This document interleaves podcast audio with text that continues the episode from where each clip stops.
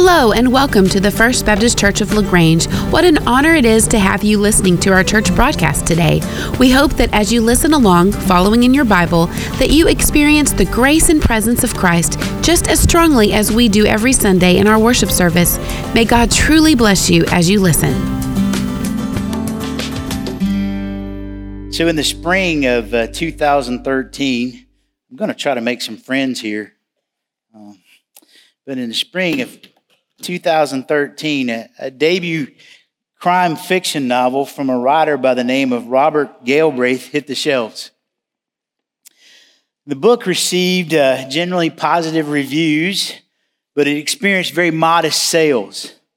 Over its first three months, it sold 8,500 copies.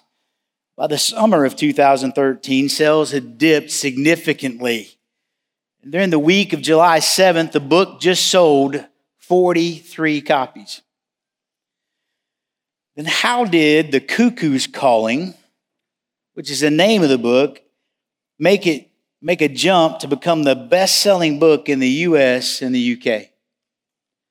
How did it jump from just 43 copies during the week of July 7th to 662 copies during the week following? How did a book that was sitting comfortably at 4,709th on Amazon's bestseller list immediately jump to first place? Well, it was revealed that Robert Galbraith was a pseudonym for J.K. Rowling, the best selling author of the Harry Potter series.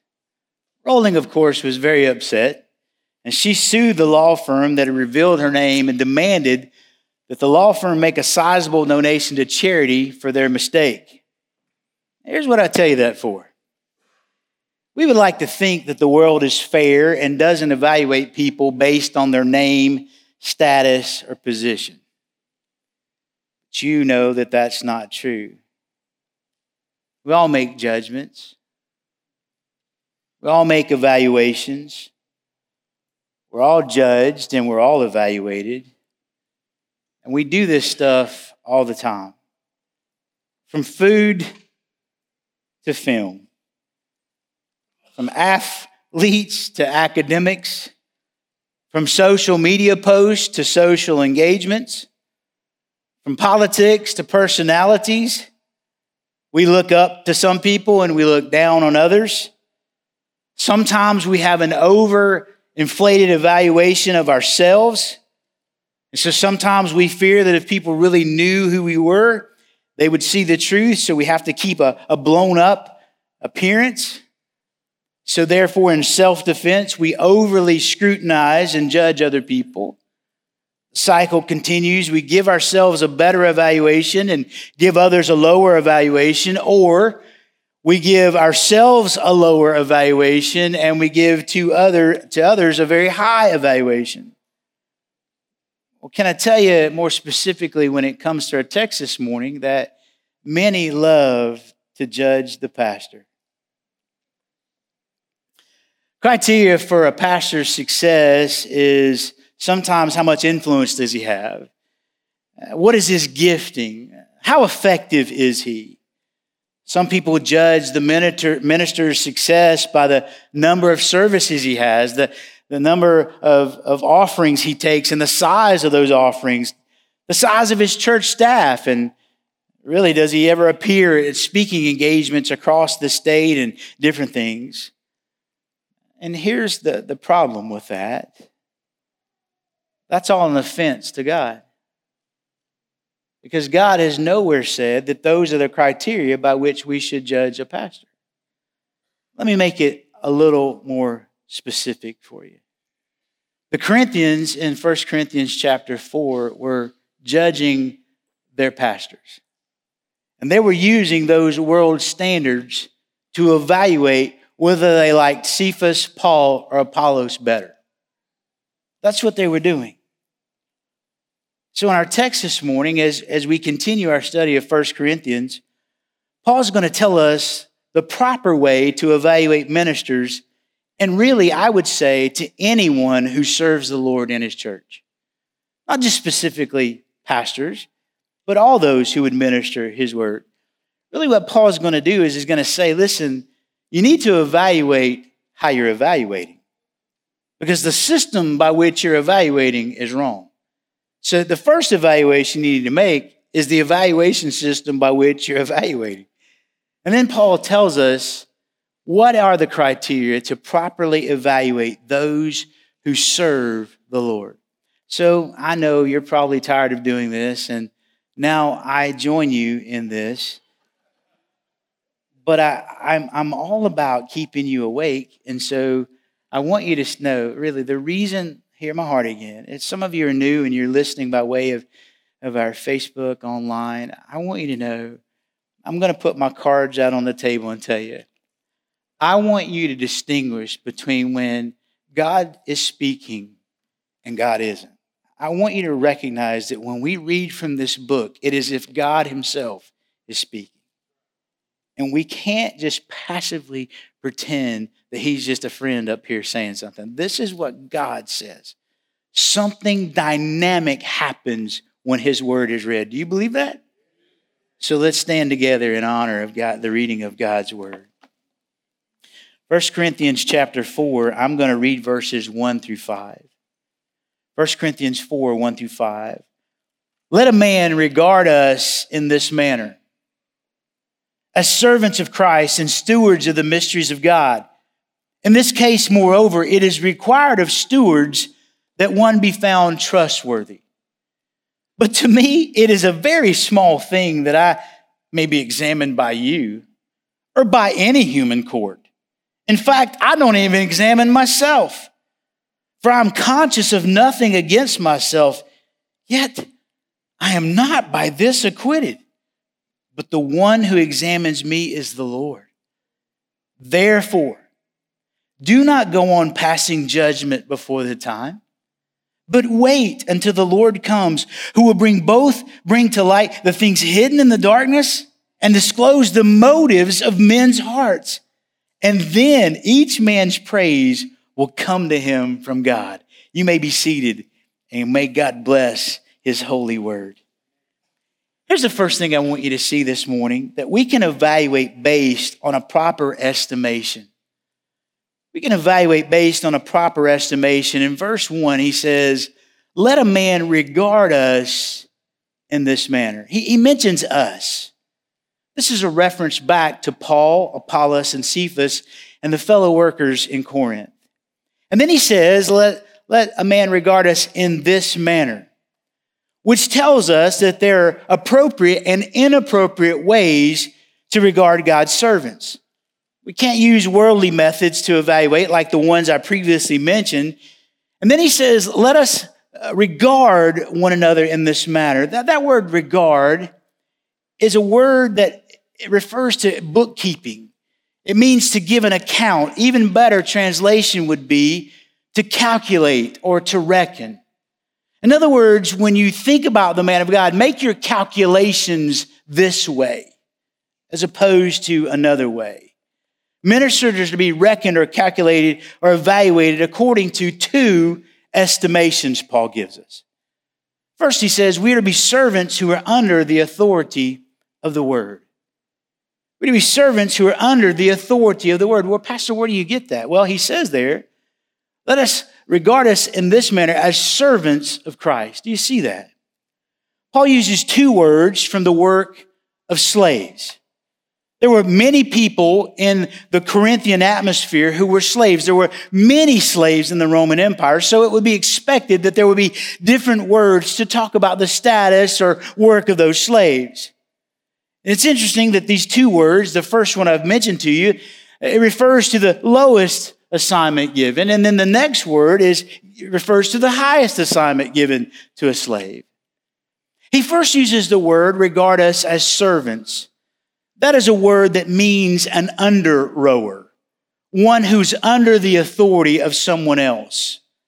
It's a word to talk about the most menial, undervalued, unenviable, and even despised work of a slave. Really, Paul is using the word for a galley slave. You may not know what a galley slave is, so I want you to see this picture up on the screen. The galley slave is the one that is under the belly of the ships that the Roman fleet would use. Paul has seen these galley ships headed out to the sea. He's seen the galley slaves with all their oars moving rhythmically back and forth and up and down. They were long in lines and they were chained to their seats. They're almost glued to those oars. Paul had seen the overseers with their whips in their hand, ready to discipline any under rower who was not giving his best effort. He'd seen the slave master barking orders commanding for a faster pace, or for one side to hold their oar while the other side pulled frantically to turn the ship. He'd heard the drum beating at an endless rhythm which controlled the number of strokes per minute and made sure the oars would be pulled in harmony and in time with each other. Paul is saying that ministers are not the overseers with whips in their hands driving people to endless futility and toil. Ministers are not slave masters barking orders while sitting back in ease. He's not the man beating the drum for everybody else to work to. The minister is simply an under rower obeying the commands of the Lord Jesus Christ. He is the one who is under the authority of another. He is to pull the oars to his master's command and do so in harmony and cooperation and fellowship with everyone else who's in the same ship called the church. Paul is connecting the idea of the galley slave to one who is to obey or be under the authority of the word of God. So if there's to be an evaluation made of ministers, we're to make an evaluation based on an estimation of how well that minister is under the authority of the Word of God. As fellow ministers and specifically as pastors, we're simply galley slaves propelling forward the kingdom of the Lord Jesus. We'll have the hardest labor, the cruelest of punishment, and the least appreciation and for many, what seems to be the hopeless of all existences. Yet we row on. So, on the one hand, we're the lowest of all. But then Paul tells us, secondly, we're to be stewards who are over the affairs of the word. Not only these, these, these servants who are under the authority of the word, but we're stewards who are over the affairs of the word. Paul then uses the word in verse 1. He says, as servants of Christ, and then as stewards of the mysteries of God. That word steward, it has the word in Greek, the word for house in it. It's the one who managed the affairs of a master's household. The steward was the slave who had been given charge of being the manager of the entire house, of an entire estate, the property, the fields, the vineyards, the finances, the food, and even the other servants of the master. The minister, the servant of God, has something especially entrusted to him, something he is over, something he is to manage, namely the mysteries of God. This is the word of God. The minister is to take that which cannot be known other than divine revelation and offer it to others on behalf of the master.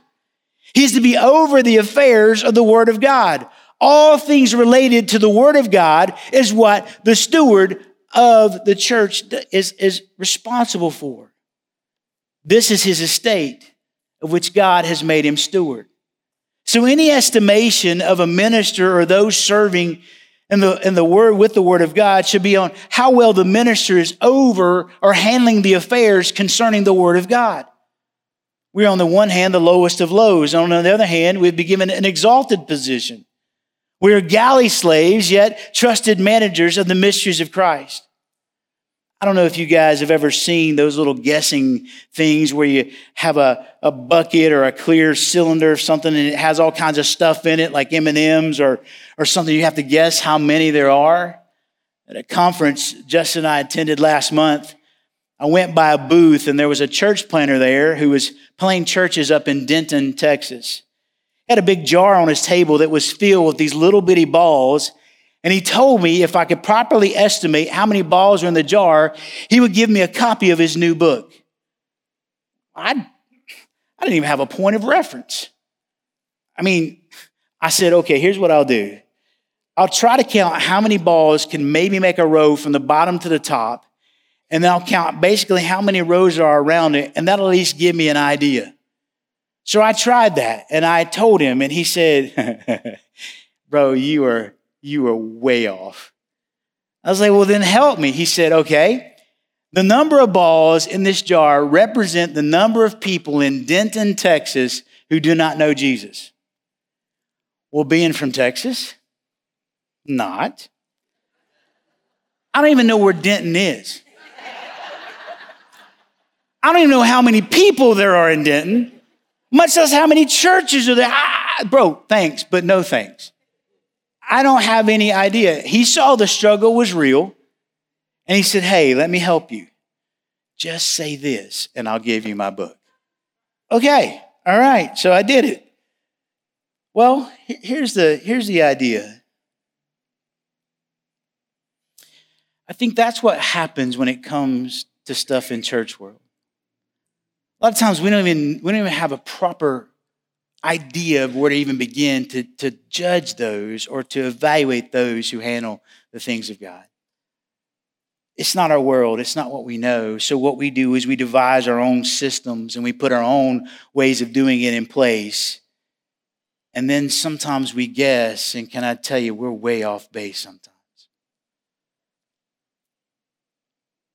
We come up with our own ways and we deal with many unknowns and we make determinations that may miss it by a mile. But can I tell you today, I'm thankful that we don't have to make estimations on our own, that God has given us two words that help us determine how to guess, know how to know if the minister is doing what he's supposed to be doing. Is he being a good steward? over the affairs of the Word of God? And is he being subservient or is he being a servant and placing himself under the authority of the Word of God? If he's doing that, that's all the Lord's asked of him. And that's all you should ask of him. For all of us here this morning, maybe we can personally estimate how well we're doing. But I wonder how well would you say, would you give yourself an estimation? How well would you judge yourself of being under the authority of God's word in every area of your life. You expect that of me. Well, God expects it of you too. Remember, we're all in the same boat. I wonder how well you're doing when it comes to making sure you're managing the things that God has given you concerning what He's told you. I'm thankful that Seth has learned that God's made him a steward of a new responsibility. He's going to carry that work on to the glory of God, aren't you? How well are you doing, church? Being under the word of God and then doing the things that God's asked you to do concerning his word. We can evaluate based on a proper estimation. Then, secondly, Paul teaches us this we can evaluate based on a pressing expectation. On a pressing expectation, look there in verse 2. He says, in this case, moreover, did, did you see that? More, moreover, it is required of stewards, the people that we've just talked about, that one be found what, church? Trustworthy. But because we're ministers and stewards of something that belongs to somebody else, we should then expect that there's going to be an account that will be given for how well we've done it. Unless the minister is faithful and found trustworthy with his master's household and possessions, he will most likely ruin both of them. There is one requirement and only one, and that is that we are all found faithful. God doesn't ask for creativity. He doesn't ask for brilliance. He doesn't ask for cleverness, popularity, go on and on. The only thing God asks of me and really asks of you is faithfulness. Paul's already set this example in 1 Corinthians chapter 4 with, in verse 17 when he says these words. For this reason I've sent you Timothy, who is my beloved and what? Faithful child in the Lord. And he will remind you of my ways which are in Christ, just as I teach everywhere in every church. Church, you know this. God supplies his spirit. God supplies his word. He gives us the power. He gives us the gifts but the minister supplies faithfulness. He is to faithfully proclaim the truths of God's word, the whole counsel of God's word, and he is only concerned with being faithful to his Lord. Dr. Warren Wiersbe, in his commentary, says these words He said, A steward may not please the members of the household, and he may not even please some of the other servants. But if he pleases his own master, he is a good steward. In context, because Paul has mentioned us, the issue is not who's most gifted, who's the most talented, who's the most successful, who's the most prominent, who's the most useful, who's growing the church the best. It's not is Paul, Cephas, or Apollos the best. It is rather, have Paul, Cephas, and Apollos been faithful? Have they been found trustworthy? Listen, there may be many who serve God better than me. There may be many who serve God better than you. Many are used in greater ways than me or you. One who can do many more things in the kingdom than you or me. But you and I are the only ones that can be faithful to the best that we can be faithful. That, my dear friends, is what the Lord requires. That's what He requires of me. Many may preach, many may pastor better than me, but I am not in a contest with any of them. The only thing the Lord is asking me and you to do is to be faithful with what God has given you and me. So, are you judging sermons based on how good they are? Or how faithful the man of God is to the text that he's preaching? Are you evaluating each other on how good someone is serving in the body? Or just how faithful they are? A little boy was at the board doing many math problems the teacher had written up on the board, and the teacher was pressing him to finish every single problem. The little boy turned to the teacher and said, Ma'am, what I've discovered is that I'm not an underachiever. You're just an overexpector. Beloved, let's not worry about the pressing expectations of others. Let's just be focused on being faithful to what the Lord requires of us. So I have to ask you are you being faithful? Let me go to meddling for a minute. Are you being faithful to attend church?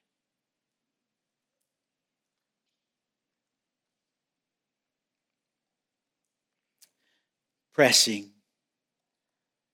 Are you being faithful to tithe?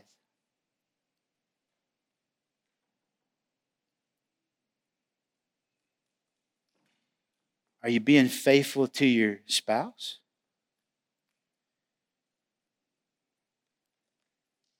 Are you being faithful to serve in some area in this church?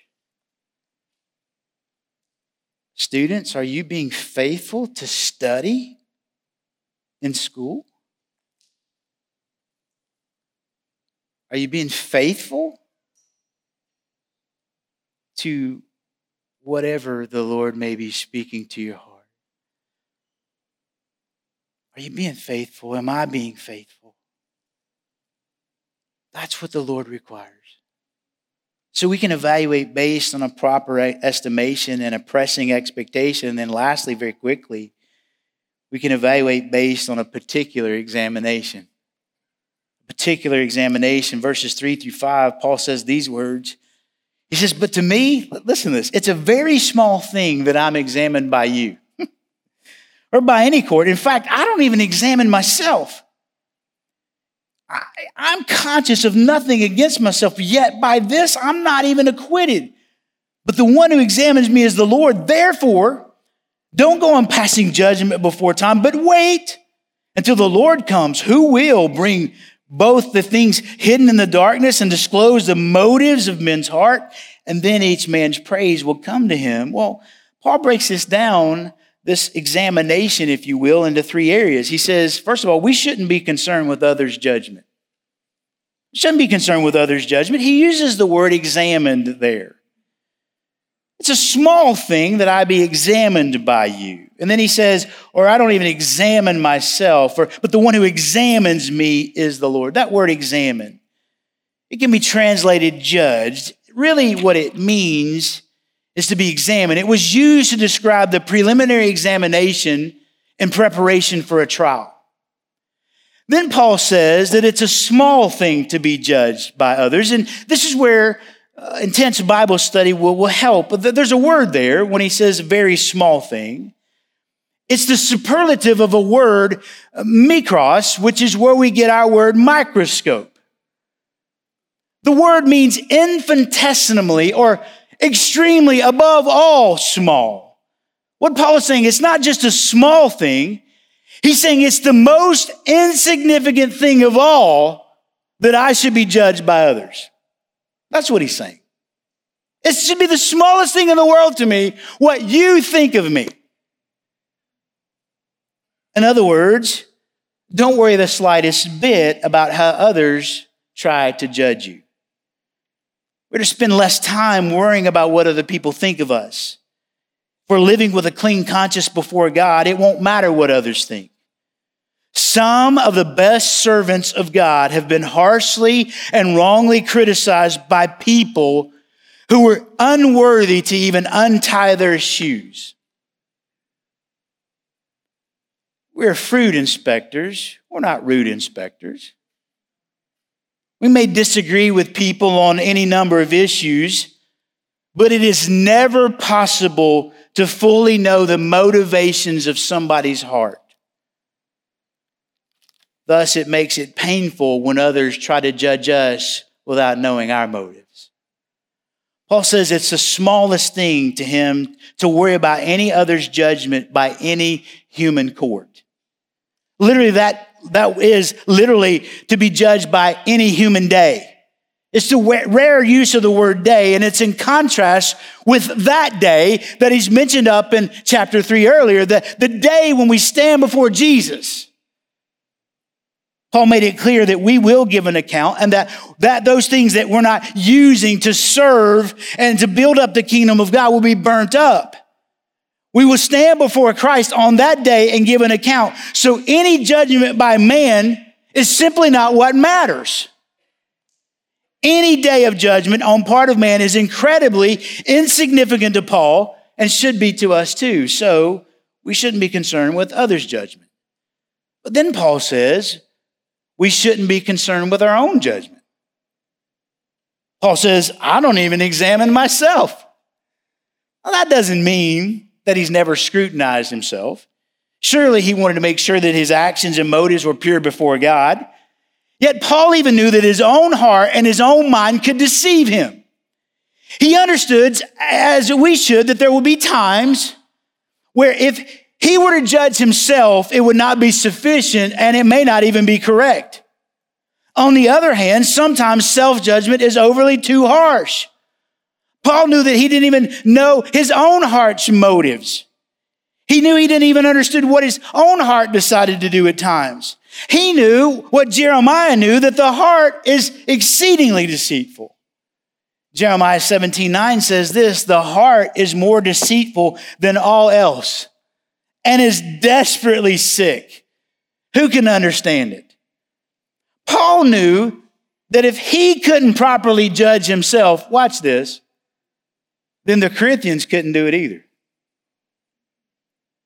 If I don't even know what's going on in here, how can you?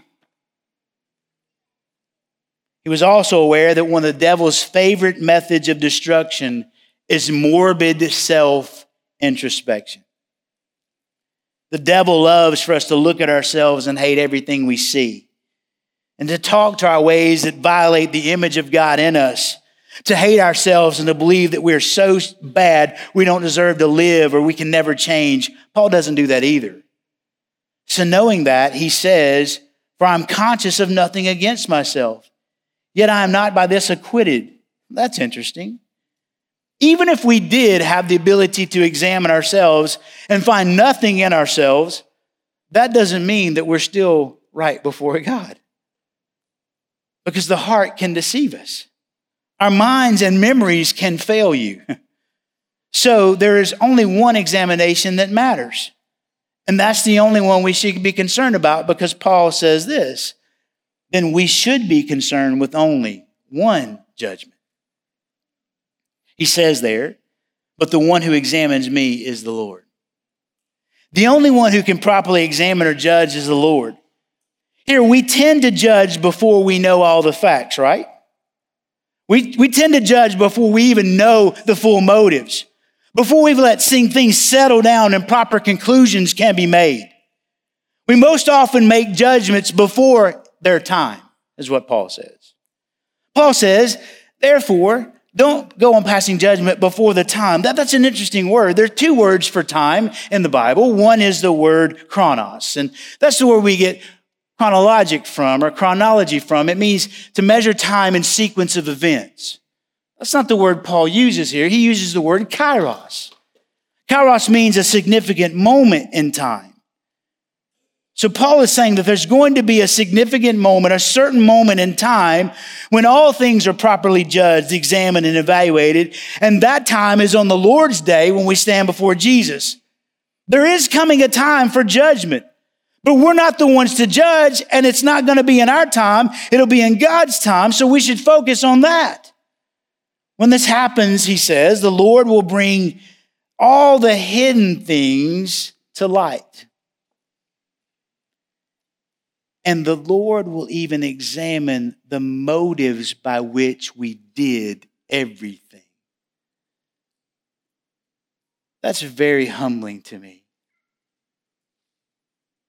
Because as your pastor, there have been times in my life where I have tried to witness because I wanted people to know I was right with God rather than being concerned for the soul of a lost person. Doing the right thing with the wrong motive. It's very dangerous. The hidden things will be brought to light and the motives of our heart will be revealed.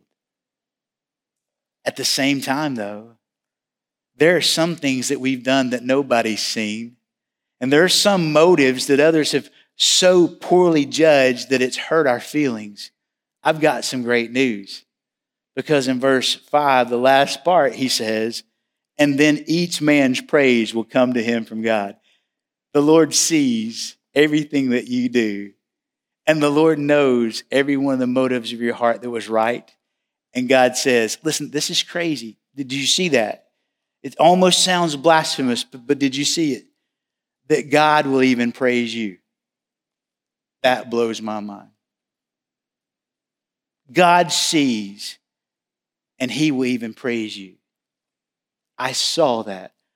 Well done, good and faithful servant. Paul knew the rest of Jeremiah 17. See, Jeremiah 17, 9 says, The heart is more deceitful than all else and is desperately sick. Who can understand it? But then verse 10 says, I, the Lord, search the heart. I test the mind to give each person according to his ways, according to the results of his deeds. That goes both ways. So aren't you thankful there's someone who can make the right judgments at the right time and reward accordingly. I'm so thankful. Think about Judas. Judas was the one who betrayed Jesus in a moment in time. I borrow from John Phillips here when he says, None of the disciples suspected Judas. He was, after all, the only Judean in that little Galilean band of the Lord's disciples. He was their treasurer. Sounds like he was a steward. He had earned a reputation of having compassion for the poor. Must have been a servant. And when he criticized Mary's gift of expensive ointment, the other disciples joined in his lead. So when the Lord announced in the upper room that one of those present would betray him, Judas, even self deceived, said, Is it I? When the Lord said to him, What you do, do quickly, the disciples thought Judas was being sent out on, a, an errand. So thoroughly did he cover up the hidden darkness in his own soul. But Judas did not deceive Jesus. The Lord knew all about him. The Lord said, Have I not chosen you 12? Then Jesus said, But one of you is a devil. When John pointedly asked Jesus in the upper room who the betrayer was, Jesus gave him a sign and then pointed directly to Judas. Judas was able to play act the part of a disciple so well that he even deceived the very elect of God. But Jesus read his mind and knew his heart. And beloved, I am here today to tell you that he can read your mind and he knows your heart just as well. We don't need to judge the others of the Lord's servants. That's for the Lord. We have enough to take care of on our own. Amen. Judas even asked, Is it I? Because Jeremiah is still so true. The heart is deceitful, it is desperately wicked. Judas couldn't even judge himself properly, and the others couldn't judge him properly. But the only one who could judge him properly was the Lord. So we can make the wrong estimation. We can have the wrong expectation of others, even make the wrong evaluations, but the Lord Jesus knows. Therefore, we're to evaluate on a particular examination, and that's with the Lord. So, we can evaluate based on a proper estimation, a pressing expectation, and a particular examination. Jeremy, would you and your team come? I want you to look at this picture. You see, here's something that many people may not be aware of, and I'm not trying to impress you, it's just simply way of illustration. When you think of a Viking, most people think of a fearsome warrior. And usually in our mind's eye, we always see Vikings with horned helmets. But did you know that Vikings never wore horns on their helmets? Did you know that during the 8th and 11th centuries, the Vikings swept through Europe so effectively and were destroying everything that the Christian church said we have to demonize them. And the only way that they could think to demonize them were to depict them wearing helmets with horns. So you and I have probably been through a lot of history classes and been through a lot of things making a wrong judgment of those fearsome warriors because somebody else had judged them and demonized them. And we do it all the time. We may have done that because we simply didn't know and we just took somebody else's word for it. That'll get you in a lot of trouble. Maybe we judge people because we just didn't want to really deal with it. We just didn't want to do the research. That's fine too. We get in a lot of trouble with that. Sometimes we don't know to know, don't want to know, or haven't sought to know. And I think that that is a huge mistake. So, have you unfairly been believing things that are simply not true about people, especially those who serve the Word of God? Have you taken somebody else's word and not really got to know them yourself?